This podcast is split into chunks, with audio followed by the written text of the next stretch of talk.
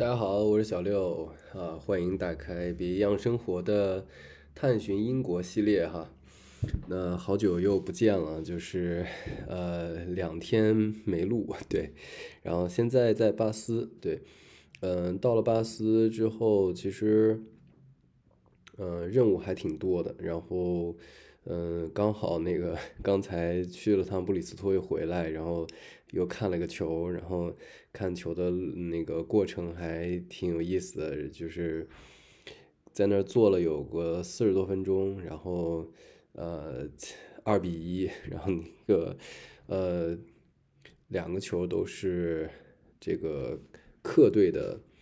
呃，乌龙球，而且这个乌龙球都来自于一个后卫哎，我就是看得很郁闷，然后那个也替他感觉就是非常的郁闷吧，就是我我我跟旁边那个土耳其的哥们聊，然后他觉得哇，这个感觉为他感觉到很难过，但是也没办法，对，就是在巴斯，反正现在是晚上的十一点二十五，然后。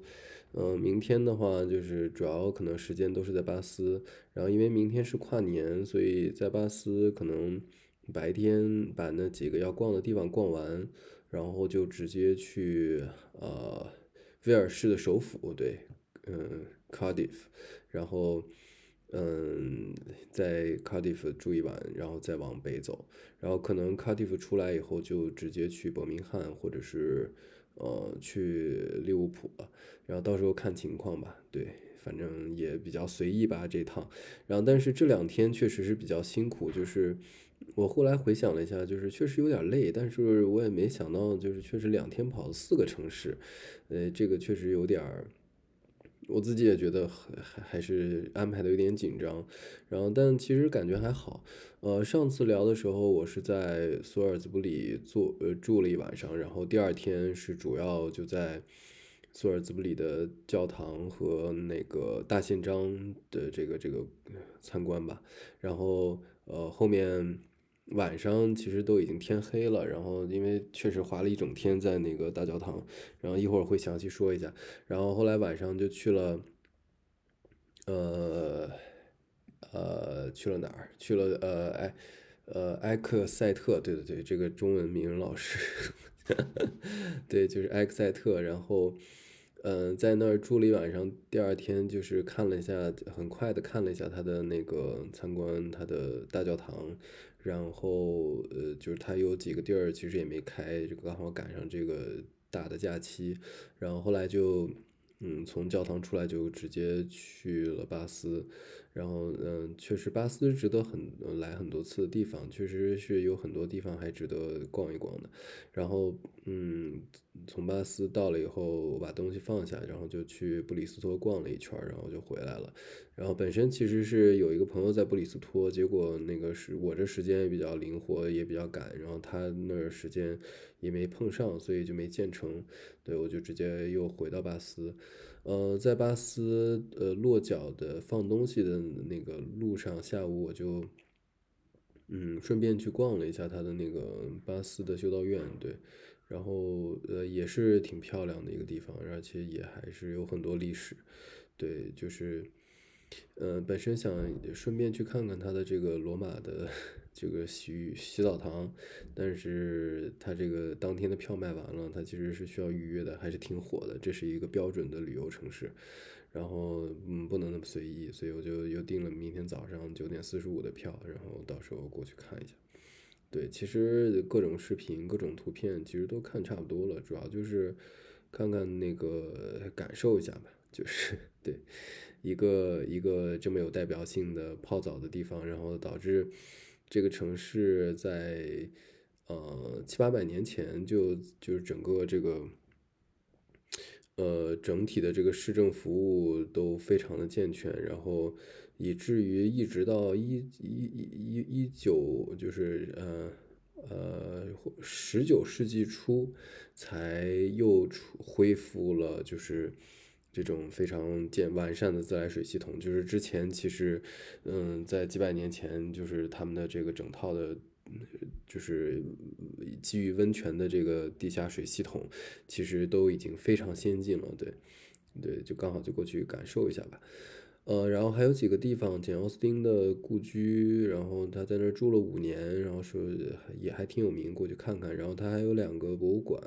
然后估计可能，嗯，大概率上明天不开，所以就过去兜一圈儿，然后，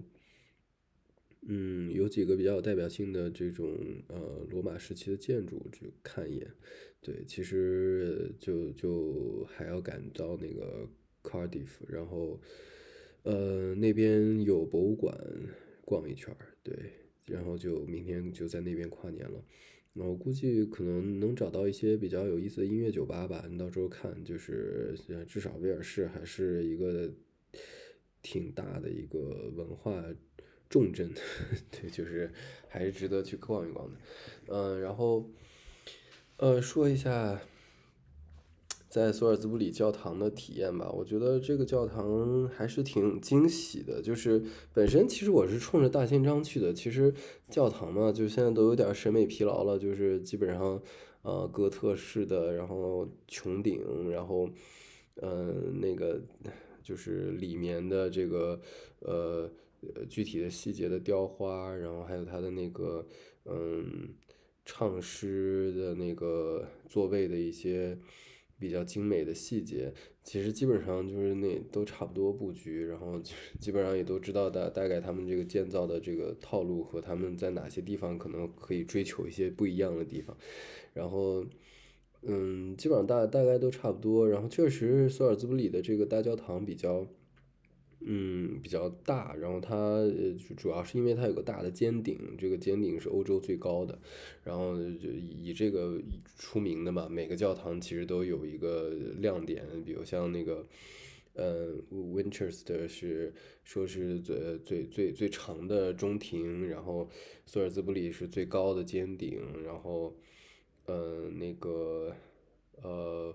哎，我记得好像，嗯。呃，呃厄克塞特是埃克塞特是，呃，最长的不间断的穹顶。哎呀，反正就是每一个都呃，大概能找到一个就是最，然后呃以这个出名嘛。然后，嗯，也没想到就是其实他的那个，因为当时在 Lonely Planet 上就是看了一下大概的介绍，然后我印象中他是有一个。呃，就是上它尖顶的一个，嗯，单独买门门票的一个呃 tour，然后我我我本身想的说那就过去看一下问一下，然后结果一问就是还挺火，然后刚好最后一个位置就是在五呃三十分钟之后吧，然后我说哎那刚好能赶上，我就直接参加吧，然后就上去了，哇！就是我我没想到这个这个顶真的是挺高的，而且里头能讲东西挺多的，画了一个小时，我天呐，然后嗯，而且那个呃 tour 的那个也是一个白白发的一个大哥，嗯，叫叫老爷爷有点儿就是不太合适，我毕竟也年纪挺大，然后他就是。嗯，确实是挺老的了，看上去应该至少是六十五岁往上了。然后，嗯，他应该就是当地人，所以他对于就这个情况很了解。然后，嗯，我的第一反应吧，就是因为他上了有三层，就是他主要分了三三个阶段，然后每个阶段讲一下，然后他一直往上走，然后，嗯，就是每个每一层里头其实都，呃，从。就是样子上确实是差别还挺大的，然后我的第一反应就是进去以后，从下面看嘛，就是它基本上那个结构都是。嗯，虽然外面都是石头的，但其实在里面的框架结构，它都是用非常粗的那种、非常密度很高的那种木质材料，就是相当于就是跟我们的那个中国建筑的那种大梁一样，就是也用的那种类似于榫卯结构，但其实它那个榫卯没有那么精细嘛，就毕竟不像中国那种榫卯，那看上去还是很有美感。他们的这个就是很很简单的那种，就感觉好像把。树干就是大概切了一下，就就直接就就就呃插上去，然后就开始拼了。然后能看到就是有些位置其实那个也也不怎么追求美感，就是树干的那个感觉，就是呃木头的那个横截面其实也也有点不规则，有些可能是还有点方中带圆，反正就是那样的。反正力学是肯定没问题了，但是只不过，嗯，因为毕竟它在那个，嗯，尖顶的里面嘛，就是也不是一个对外的地方，所以它没必要做的那么，嗯，漂亮。就是只要力学承载可以就行了。然后木头都是非常粗的木头，一看都是，嗯，至少是在。一七几几年之后就一直就那个木头就没有变动过了，就是，呃，还是非常，嗯，因为它中间其实是有过很多建筑的变化，然后，嗯，最后其实这个版本的那个中间的这这这算什么木质框架，其实，呃，就是没有变过，沿用到现在了，然后能感觉到非常厚重的历史感，就是当你进去的时候，那个首先。呃，真的是全无感，完全都都能感觉到有不一样的感觉。就是它一方面你一下子扑鼻而来的一种，就是就是那种感觉，应该大家有有感觉，就是木质材料，呃呃经过很长时间，然后那个在室内的那个长时间的。憋着，然后当你进去以后，因为它空间其实并不那么大嘛，然后它肯定也不是那种通风的结构，所以你进去以后，你明显闻到一股非常浓烈的那种木木头的味道。然后，嗯，它其实，呃，第一感觉就是哇，这个感觉就是里面的这个框架木头非常多，然后且它的这个木质的。嗯，材料其实还是很结实的。然后第二感觉就是啊，这个感觉很没有美感，就是因为看多了中国的建筑材料里面的这种就是木头的大梁和榫卯结构，就是它，呃，就是 就确实是嗯，差别还挺大的。但确实也没没没法站在这种同一个标准上去评价，因为毕竟人家在那个年代，就是一二几几年的时候就已经能见到。它那个呃，我们的这个 tour 就是能上到的高度是六十八米，然后它整个的那个尖顶大概有呃八十米以上吧，就是它其实那个年代就能建到那么高，就是其实它在力学结构上，它在技术层面上其实是肯定是超过中国的建筑的，就这个肯定没得说，毕竟人家是掌握了一一种特殊的呃石材加木材的这种。呃，结构的能力嘛，然后而且这都是属于批量化生产，就是这种教堂随处可见，就是，嗯，我觉得第二个感觉就是它的这个木质结构确实还是不太一样的，对，然后跟跟国内相比，嗯，然后第三个就是，嗯，因因为人不多嘛，然后所以他其实讲的时候其实还是讲讲了很多细节，包括嗯，因为你已经上到那个。就是它的那个尖顶的内部了，所以你你能非常近距离的看到很多，就是当年的这个工人留下的痕迹，比如像它会有很多名字写在了那个玻璃上，然后，然后它有会会有一些内部的这种雕刻，其实就是为了纪念当时那个这个完工的结果，然后，呃，而且就是它三层，每一层往上走的时候都会有一些不同的主题可以讲。然后，呃，我印象比较深刻的是在第二层，因为它就已经上到第二层之后，嗯，它其实有一个大的那个钟，其实是在就是本身的这个教堂的，呃呃，正常参观的路线上，其实就有这个钟的主体结构，它一直在运行，那个钟也是呃，就是一一直运行到现在的，就是是一个非常就是最古老的一个。在教堂中的钟一直运行到现在的一个算是文物了。然后它这个钟，其实你在下面看到它是就是在正常运转，然后但是你在上面看的时候，它刚好嗯，因为一个小时嘛，中间赶上好几次那个敲钟的，它呃时间其实呃还挺长。然后刚好他讲到那个第二层的时候，看到的那个钟是就是那个钟的主体。然后他赶上敲钟的时候，哇，就是相当于你你就那么大一个钟，然后嗯，你刚好就在那个钟的旁边，然后那个钟是在自动运转的时候自己敲起来了，就那个感觉还是挺深刻的，就是呃，就是那那种历史的感觉会让你觉得哦，这这个教堂曾经发生过很多很多很多的事情，然后，嗯，就你你你现在是一个这么几个人在这儿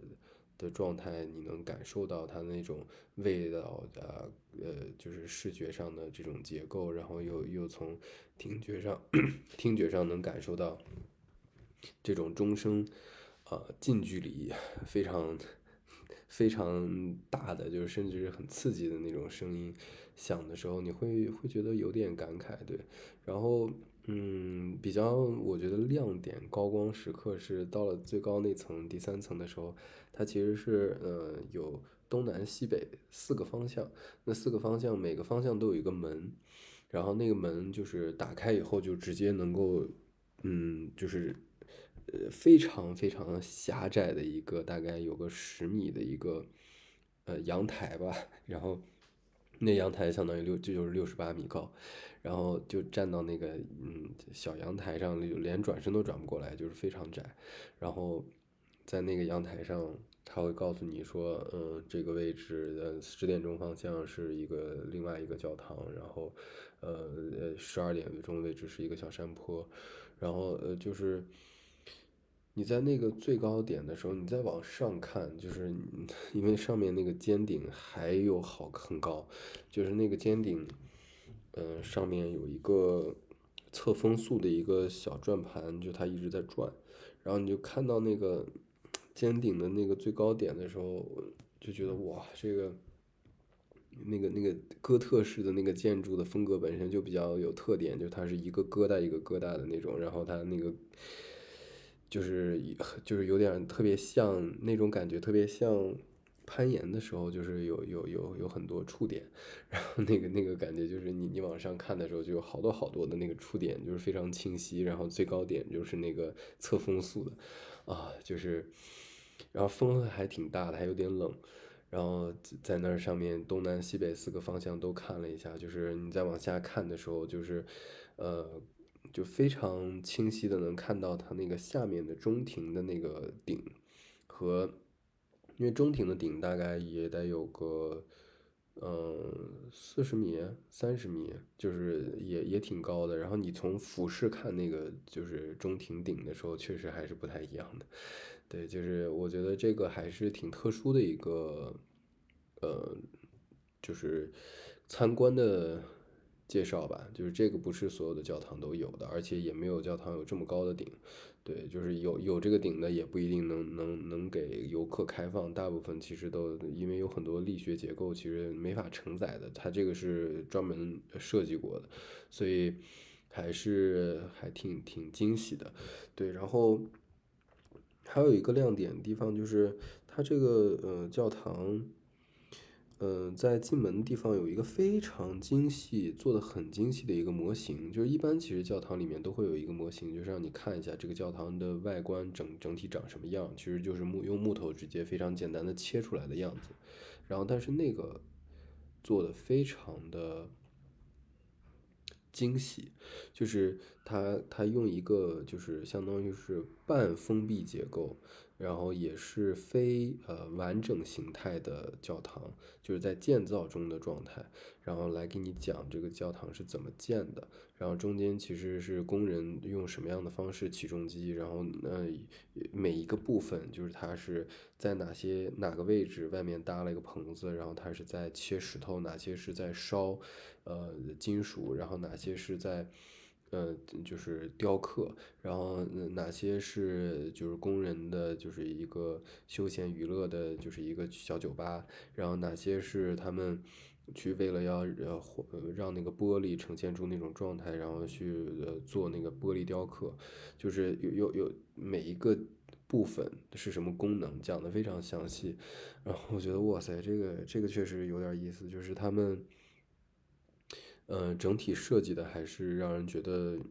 挺用心的，非常照顾到就是嗯游客。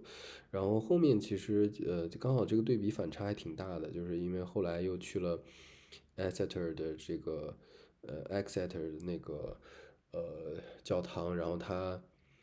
他的这个介绍，其实就我还专门问了一下他有没有什么就是特殊的一些就 free tour 或者是那个嗯一些指引，然后他就其实就很简单，就给你一个呃嗯地图，然后这个地图其实介绍每一个点，然后一二三四五六七八九十，然后每一个点上面就是它是代表什么，然后让你自己参观，就其实非常简单，但是。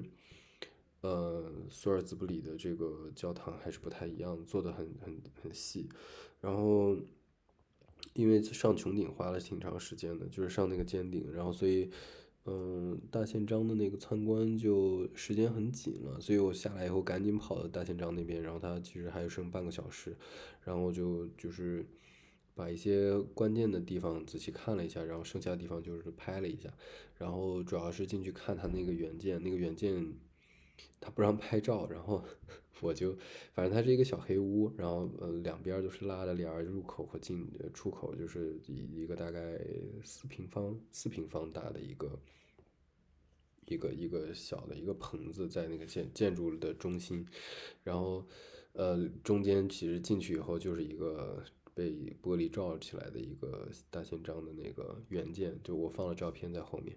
对，然后我我我他说不让拍照嘛，然后反正两边帘儿都拉着，然后你进去一个一进去，外外面的人在等着，然后我就赶紧拍了一张，对，很不好意思，但是确实这个事儿这这本身这个意义还是挺重大的，所以我就拍了一张，但其实这个照片在网上也都能找到，对，呃，然后呃这个教堂。就是照片上还都挺漂亮的，就是如果大家想看的话，其实我拍了挺多照片，然后拍视频，我都放在那个我的 Instagram 上了。如果大家感兴趣的话，可以直接关注一下。对，然后呃，如果如果上不了 Instagram 的话，就呃可以看一下我的那个视频号，就是微信的视频号上面也我会嗯偶尔发一些视频上去。对，然后嗯呃后来就是。嗯，对，哦，对，还有一个细节，就是它的这个教堂，因为它的地下水其实是比较丰富的，所以就是它经常，嗯，要处理它的地下水水位的问题。然后，所以它在教堂的一个位置，就在大大厅的一个角落，有一个，嗯，看地下水位的一个一一个洞。然后你你就是它，这就是它参观的一部分。然后你过去把那个盖儿打开，然后里头。呃，能看到它底下有个管子，然后底下有有有有有一部分的水，然后他拿一个很长的木尺伸进去，然后拿出来看一下那个水到什么位置了，然后呃，就是来来确保就是它现在这个地下水，呃，不会影响到这个建筑的结构，对，然后我觉得这个还挺有意思，就是每个我发现每个教堂其实都有自己可以讲故事的地方。然后，对，然后到了那个呃，Exeter 的这个教堂，其实今天早上就是匆匆的转了一圈，然后，呃，而且在教堂里的时候还给我爸妈打了个电话，就是聊了一边聊边边逛的，然后，对，就是因为我背了个大包嘛，我还把这个包又放到了一个。就是说中庭的下面有个一个座位旁边，然后实在是太重了，我不想背，然后放在那儿，我就边打电话电话往里走，然后后来有一个牧师看着我打电话，然后走过来问我说：“那个包是不是你的？”然后说我们没有办法就是在公共场合看管你的包。然后我说 抱很抱歉，我就过去又把它给拿走了。然后刚好我也逛差不多了，我就直接嗯就就背着就出去了。然后后来在想，我说啊，这这个这个参观的这个整个大厅里参观的至少有个四五十人。然后他是怎么找到我的？我我也是很纳闷呢，就是因为我穿冲锋衣，就是很像背背包的人嘛。哇塞，还挺不好意思的，对。然后嗯，今天到。巴斯其实就是匆匆的转了一下他修道院，然后他还有大概不到一个小时就关门，我就进去看了一下。然后呃，巴斯的其他的部分我们明天一起说吧。呃，我觉得嗯，就是有有点意思的是，我去布里斯托转了一圈，然后我本人想的说，之前其实查了一下布里斯托有什么东西，然后发现其实也没啥亮点，就是跟我这次主题也没什么相关性，然后且。它也确实是没什么好逛的地方。然后我我我就想着说，反正过去要见朋友就转一圈呗。然后，嗯，就就就到处转，到处找。然后本身也想着说找个地方吃饭，然后发现哎呀，实在是没有什么好有意思的地方。不过呃，因为我我不是很好吃嘛，就是如果是。呃，吃货朋友可能在那儿还是挺开心的，因为他有很多意大利餐馆。就是因为我一个人嘛，就是觉得哎呀那个就没必要就是吃意大利餐了。然后当时就随便找了一个就是比较喜欢的汉堡店，就直接吃了。然后呃，刚好就是往回走的路上，因为天已经黑了嘛，然后。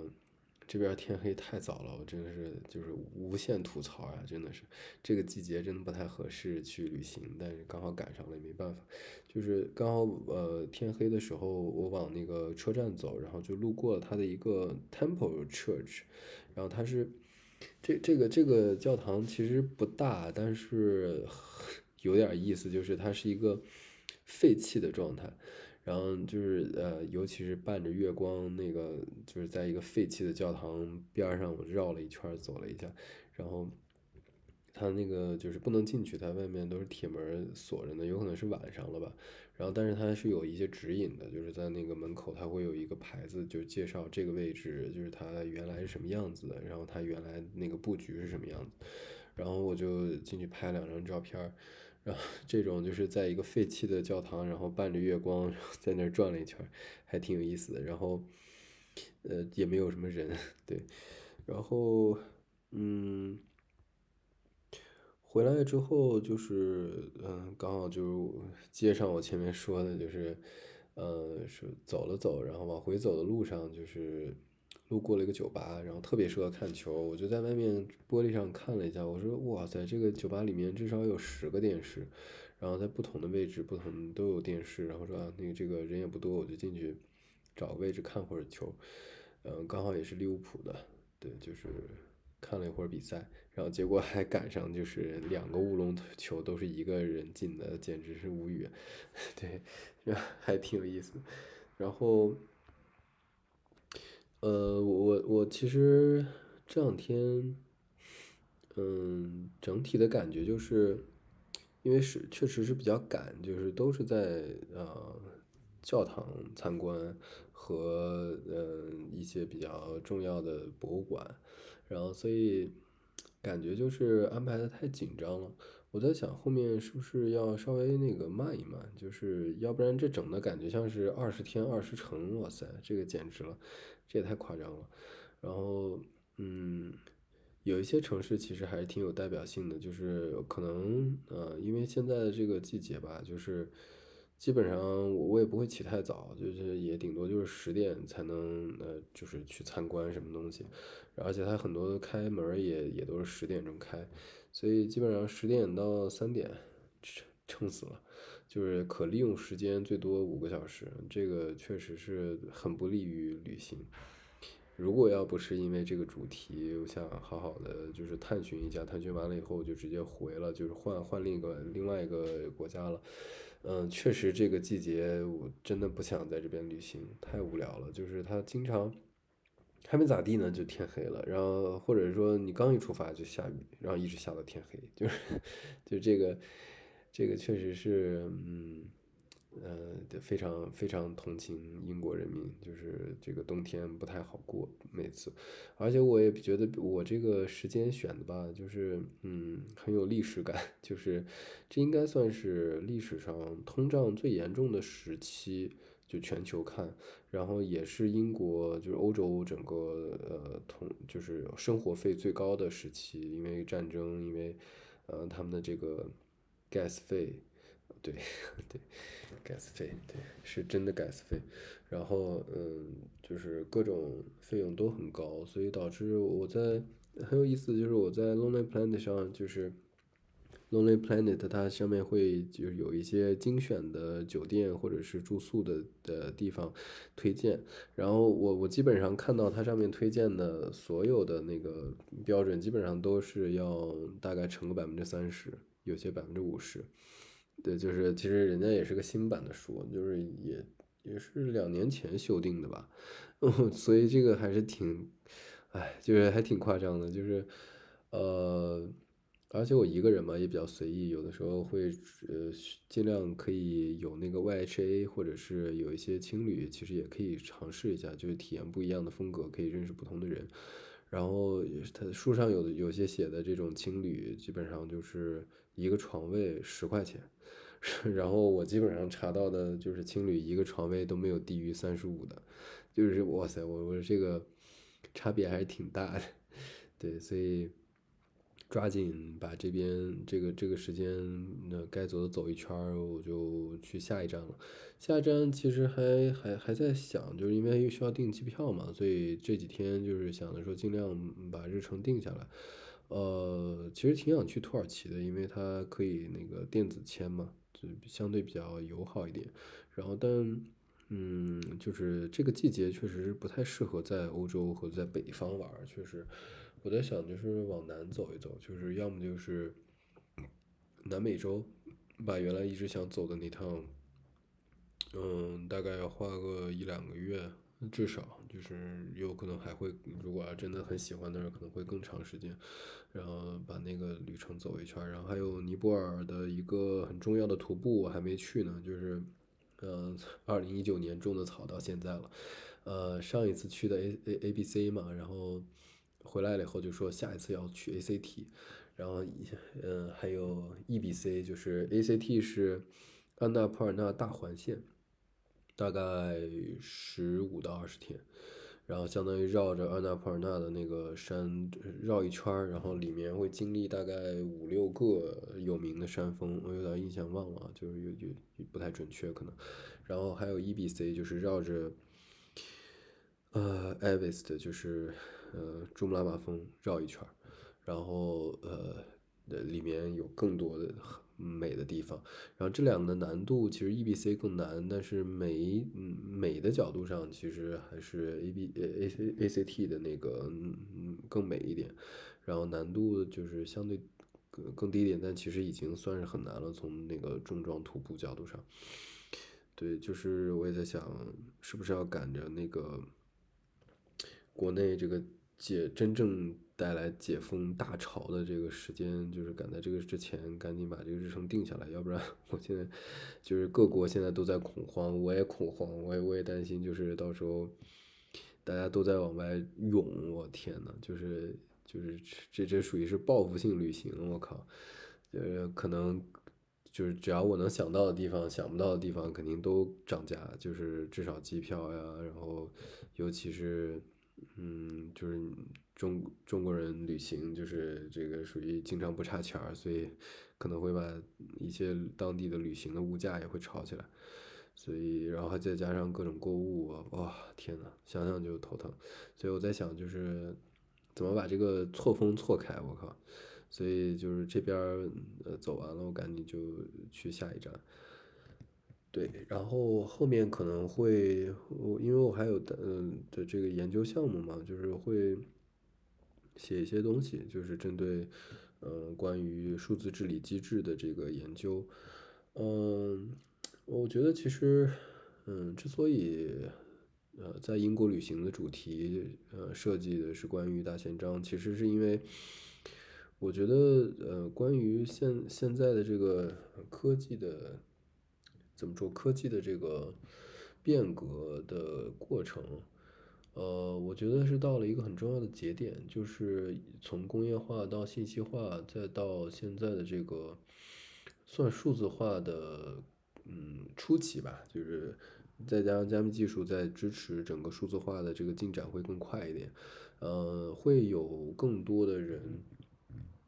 呃和商业更。更容易的进入一个纯数字的环境。当呃大部分的人都走入一个数字环境的时候，可能会，呃有非常多需要被解决的问题。其中有一个根本问题叫做，在纯数字环境中的治理，呃如何以什么样的原则去做这样的治理和呃以及相应的一些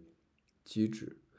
然后这个机制其实最有代表性的就是两件事儿，一个是如何达成共识，一个是如何评价。嗯，这个这两件事情其实，在工业革命之后的商业组织中，呃，基本上已经相对比较稳定了。呃，基于战略决策到呃目标结果，然后基于呃岗位的评价体系标准，然后一直从定义价值到分配价值的这个过程，其实这两条主线其实都比较清晰。但是，当在纯数字环境里，其实它相当于在某种意义上打破了一些呃纯商业的边界，它其实是有。呃，把商业的这个治理和社会治理中间产生了很多融合的部分，然后这些融合的部分会涉及到的，其实它不仅仅是法律问题，是一个整个的治理框架的问题。这个治理的框架，呃，它其实是一种自然演变，而非一个非线性的迭代。这个自然演变的过程，在呃过去。呃，很很多年，就是从呃英国衍生出来的这个普通法，然后它奠定了英美法系的基础，然后这个演变的过程，也后来逐渐的变成了很多商业组织治理的一个基础，这个其实是一脉相承的，他们并不是说商业跟社会是完全分开的，它，嗯，最最基本的就是达成共识的这个过程是代议制。还是专制，还是直接民主？其实，这些其实在这个治理的框架上，本质上讲就是如何通过，呃，契约，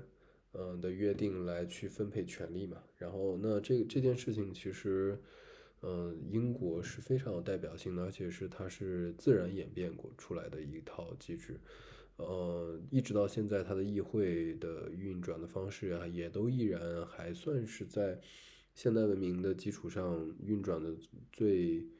呃流畅的之一吧，就是呃如果大家感兴趣的话，可以在 YouTube 上搜一下它英国的这个议会的讨论，呃我我觉得还是挺嗯挺有意思的，对，就是啊，对我觉得这个可能会嗯仔细看几次以后，可能会颠覆你对于这个政府以及权力的这个定义。对，然后我我我觉得其实，嗯，这个研究对于我个人来说比较有意思的。但是其实从商业角度上，这个呃也要考虑说它怎么变现的问题。所以后面可能也会从嗯产品角度上去呃考虑说如何逐渐落地。然后反正现在也在在一点点的就是往前做吧，就是也不是说完全是一个。纯百分之百轻松的状态，对这个其实很难做到的。就是人有的时候就是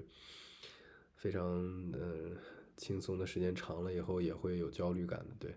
所以也也慢慢也在做这方面的研究。如果有机会的话，在另外频道上也会跟大家做交流。对，那那个可能相对比较严肃了，就是这个嗯完全是两回事儿了，对。大概就是这样吧，然后这其实只是这段旅程的一个开始，后面可能会遇到更多的一些城市比较有意思的人，嗯，到时候我们看看，反正都是比较随意的状态，对。然后最后，呃，按照惯例，我觉得还是要分享一下这个音乐的，呃，分享一个关于布鲁斯的口琴吧，然后它是一个口琴 solo。呃，这也是我最近比较喜欢的一个口琴演奏者吧。对他叫 Amanda，在 YouTube 上也挺火的。呃，就喜欢他主要是因为就是他的这个 blues 的这个口琴的风格，嗯，其实还是挺有代表性的。然后因为因为确实我在。呃，一点点在作为一个初学者，其实在研究布鲁斯的口琴嘛，然后嗯，其实那些大师都是完全，是完全隔代了，就是已经见不着了，然后也也都是很早之前的人了，然后所以呃那个年代的很多名曲，其实也也就相当于只能我在 Apple Music 上能找到，其他地方其实有些都找不着，然后呃一点点看，然后这个 Amanda 就是看上去年纪也不大，然后估计也就二十来岁吧，不到三十岁。然后他其实嗯在 YouTube 上放了很多视频，然后也是有很明显的这个成长的过程的，对，所以是一个呃我这个年代能能能感受到的一个对比较有意思的演奏者吧，对。然后我们就直接在这个他的 solo 中结束了哈。